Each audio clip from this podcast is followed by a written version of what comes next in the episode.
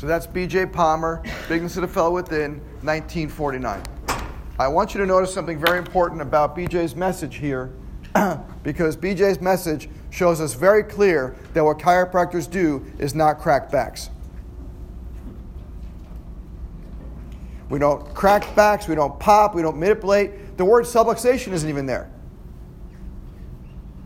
That's on purpose, right? Do you get why BJ did this, right? Because back then, back in 1949, I'm going to take you back because a lot of guys don't know the history the way I have been able to been blessed to study it, right?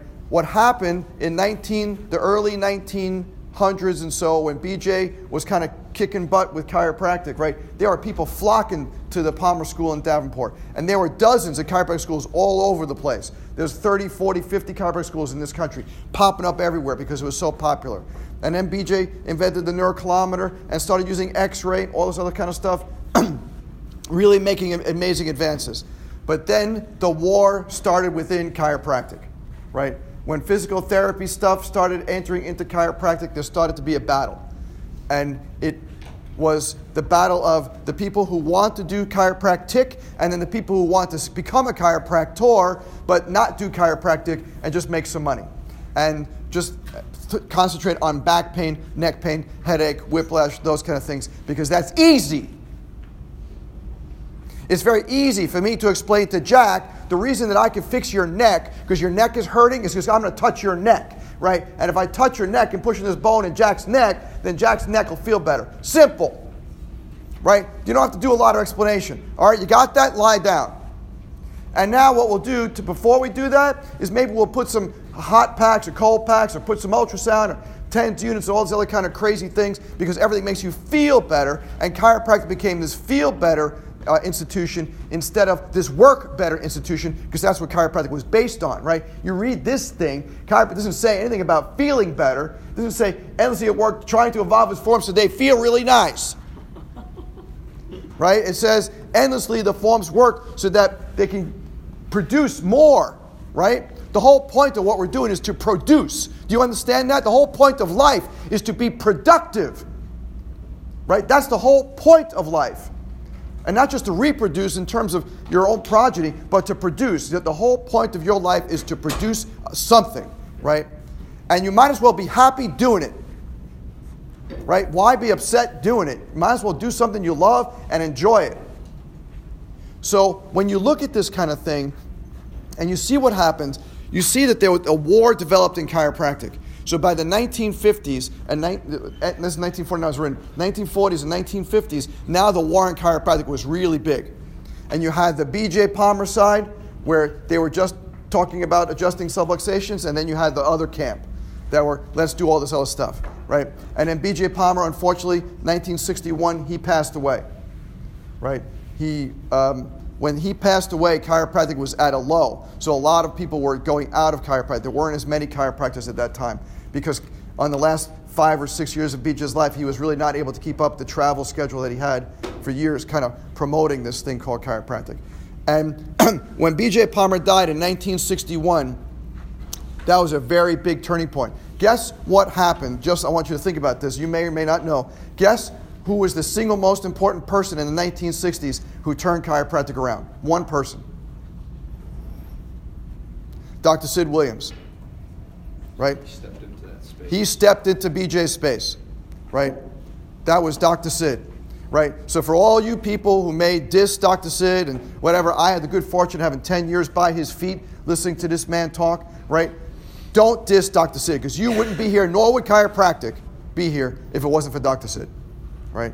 So BJ Palmer when he passed on, he gave the torch to Dr. Sid. But I want you to look at this because the reason that BJ wrote this in 1949, the way he did, was to educate chiropractors what chiropractic was.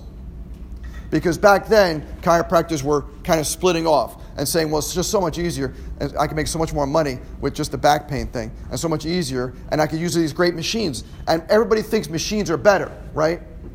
Everybody thinks machines are better. Like, if you look something up on Google, they're like, oh, you Googled it? Oh, I must be right right? Because they believe the stupid machines. They believe like Wikipedia is the, the source of all great knowledge in the world is like Google and Wikipedia. when it's not, if you really think about what we're trying to accomplish, what we're trying to accomplish when we look at this kind of thing is this inner power speaks, right? This is all about inner power, right? What is my job as a chiropractor? My job is to make someone feel better. Your job is to make someone feel better. If you're in clinic and you tell someone, I'm going to adjust you and your back's going to feel better, you are wrong. Do you get that? You are wrong, wrong, wrong. Because how do you know? How do you know? Just because you push your hands in their back that they're going to feel better. Do you know that? Can you say that with absolute certainty? Can you give a 100% guarantee? No. Because you have no idea what's going to happen.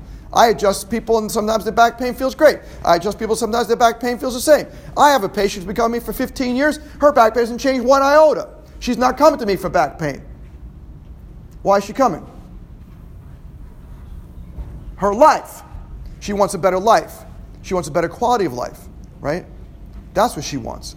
That's why the people are coming to see you. They're not coming to see you to get rid of their back pain or to help with their asthma or ear infection, all that kind of stuff. They're coming for a quality of life.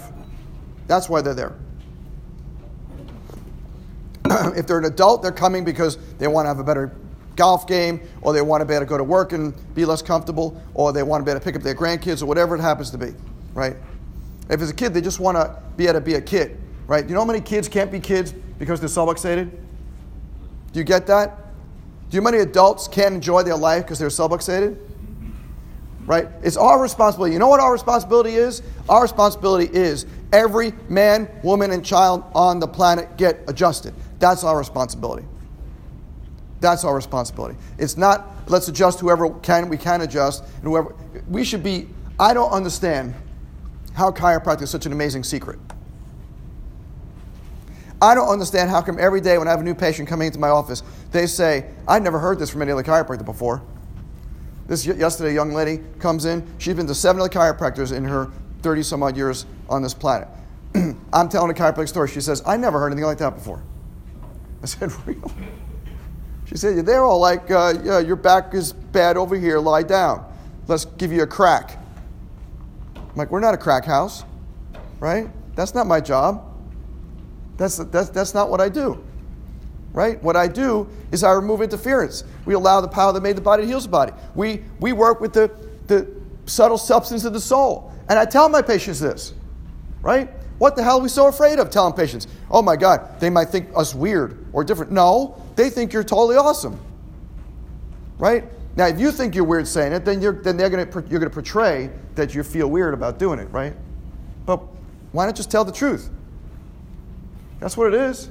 You can sugarcoat it, and you can you, uh, listen. If you just want to make money, you can make a lot of money just working on back pain. All right, eighty percent of all people in the country have back pain. So certainly, you want to make money, and that's and you like cracking backs and pushing on backs, then you can certainly do it. but one of my favorite quotes from B.J. Palmer is you never know how far reaching something you may think Sarah do will affect the lives of millions tomorrow. You never know how, how far reaching something you may think Sarah do will affect the lives of millions tomorrow. I want to have a bigger effect. That's my goal. My goal is I want to have a bigger effect. You know, I, I took care of a family years ago, and I took care of them for many, many years, and now two out of the three kids have become chiropractors. I like that. Right? That's far reaching. Right? Because now I adjusted them when they were kids, and now they're adjusting other people. That's like way cool. Right? We're always telling all our little kid patients, we have we, 50% of my practice is kids. We're, we're telling my little, my little kid patients, you make a great chiropractor, especially the new ones. We had yesterday's beautiful young lady, super smart young lady. I said, and she's only nine years old. I said, You are so smart and so together and so well spoken. Have you ever thought about what you want to do when you get older? She said, No, no, not really. I said, Well, why don't you think about becoming a chiropractor? okay. You never know, right? You never know how far reaching something. Imagine if what I said makes a difference and 10 or 15 years from now, she's right here in this program. Wouldn't that be cool? why not say it? So that's what I'm asking you guys. You guys are all in clinic now. Why not tell the truth? Right now, you got nothing to hide. Right? You, there's no no big loss. Right? You're not paying mortgage. you know, with income from your clinical practice here, you're not paying staff. You're not paying lights. You're not paying for headrest paper. Just go for it. Go for it. When you're meeting people on the street, are you telling them about chiropractic? when, when are you going to learn how to do this? When are you going to learn how to get people in your office? Don't rely on the upper class people giving you people when they graduate. That's a really bad thing because guess what? When you graduate in your own office, nobody get, giving you nothing. Right? Nobody's giving you anything. I was just talking to a friend of mine, and he said he had this. He knew this one kid, young graduate, just uh, bought a practice, and he just sat on his laurels and thought that would be how he's going to build his practice, and the practice disappeared because he did nothing. He did not engage his patients, right? He never emailed them, never called them, never went on Facebook and did anything to engage his patients. Didn't do anything. He just said, Oh, I, I'm, I'm here. I've arrived. That's not how it works. That's not how it works. Just like doing well in this school, how do you do well in this school? You work your butt off. What's the same thing in the real world? Right? There's only one time when rest is appropriate. When's that? When you're sleeping. Oh, the dead. Okay. I thought that one. When you're sleeping. Other than that, there's no rest. There's no time to rest. There's too many people, too many subluxations. You know, patient asked me yesterday, You're always busy. How is it you're always busy? I said, Everybody's got a spine. Right? So, oh, I don't know, It's too much competition out there. What are you kidding me? There's only 60,000 chiropractors and how many millions of people here in this country? Like 350, 400 million people in this country with 60,000? That, that's not good math. For, you to adjust, for us to adjust everybody in the country, how many people will we have to adjust per person? right now, 60,000 chiropractors. 5,000 a week. 5,000 a week. All right? So, and that would be really challenging. You'd be nonstop all day, every day, including weekends. Right? So, give me a break. When someone says there's too much competition, no. There's only one place where there's competition. Where's that? Between your ears. There's competition, right here. Otherwise, there's no competition because everybody's got a spine. Everybody. So, who do we have to reach? Everybody. We got to reach everybody with this message. Not the back pain, neck pain, headache, whiplash message. They've heard that. They're not interested anymore, right?